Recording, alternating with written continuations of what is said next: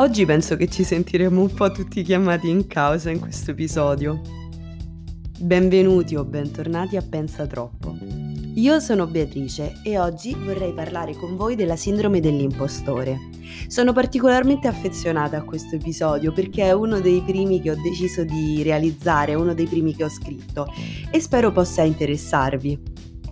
Innanzitutto vorrei aprire la puntata raccontando un po' del 1978, anno in cui viene eh, redatta la prima ricerca su questa sindrome e in cui viene anche eh, coniato proprio il termine sindrome dell'impostore, un disturbo che le psicologhe Pauline Clance e Susan Ims, spero di pronunciare bene i nomi, raccontano essere principalmente una realtà femminile di donne di successo. Inizialmente si pensava che questa sindrome fosse sviluppata da persone particolarmente sensibili, invece andando avanti eh, nello studio del 78 le due psicologhe si resero conto che questo disturbo era più legato a fattori ambientali che a una vera eh, base caratteriale dell'individuo che ne era colpito. Innanzitutto bisogna dire che la sindrome dell'impostore non è attualmente riconosciuta tra i disturbi mentali, cioè nonostante è, oggetto, è stata resa oggetto di molti studi anche ultimamente perché caratterizza in modo generalizzato la vita, va mh, tenuta sott'occhio e soprattutto bisogna lav- lavorarci molto. Come eh, possiamo riconoscere una persona con eh, la sindrome dell'impostore? Beh, innanzitutto diciamo che eh, è appunto la sindrome dell'impostore è caratteristica degli individui che hanno eh, avuto un grande successo e che però sentono continuamente l'ansia di essere smascherati, non meritevoli di questo, di questo successo. Carriere lavorative non fossero realmente frutto di eh, impegno, sudore, studio, ma fossero più che altro frutto del caso, della fortuna, eh, di un buon tempismo nel far partire un determinato progetto. Dicevamo che è frutto di una questione ambientale, una famiglia particolarmente rigida, competitività fra fratelli, la società in cui viviamo che comunque non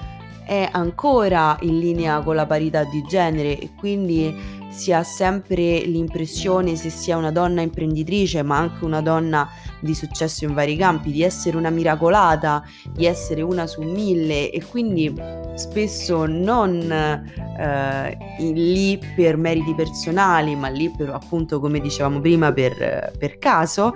eh, sono fattori che portano a sviluppare la sindrome dell'impostore, frutto di un um, disturbo della percezione cognitiva. Infatti noi ci vediamo da dentro, eh, noi siamo consapevoli di come siamo a 360 gradi e, e quindi siamo ben consci delle nostre difficoltà, dei nostri difetti, delle nostre insicurezze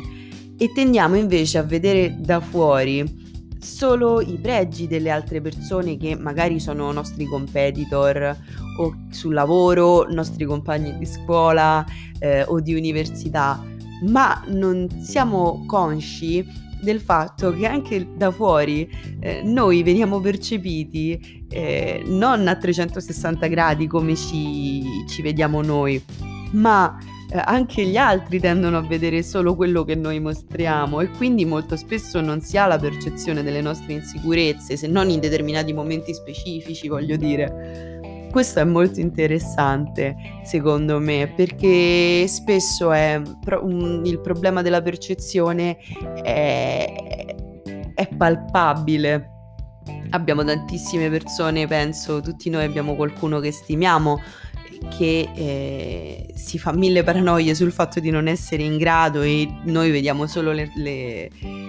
le sue doti, non ci soffermiamo molto non, sulle sue insicurezze oppure non riusciamo a capire da che cosa vengano quelle insicurezze. Se eh, facciamo un breve giro su internet, vediamo che alcune tra le più stimate attrici di Hollywood, Meryl Streep, Jodie Foster o la stessa Emma Watson, che voglio dire ha una fanbase molto molto forte,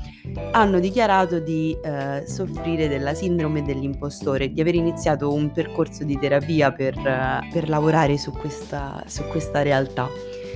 E questo ci deve far riflettere perché voglio dire, se Meryl Streep pensa di non saper recitare e, e, di, e vive con continuo, la continua paura di essere smascherata come una pessima attrice, come consiglio di lettura della puntata di oggi vorrei consigliarvi una graphic novel, Macerie prime di Zero Calcare. Nonostante il focus dell'opera non sia esattamente la sindrome dell'impostore, mi sembra evidente come il protagonista possa essere inquadrato come, come soggetto che convive con questa sindrome, che è un po' alla base di tutto quello che poi succede e su come si sviluppa il, il fumetto. Io vi ringrazio come sempre per tutto il supporto e vi ricordo di seguirmi su Instagram, mi chiamo sempre Pensa Troppo e vi do appuntamento a martedì prossimo con un'altra puntata. Buona giornata!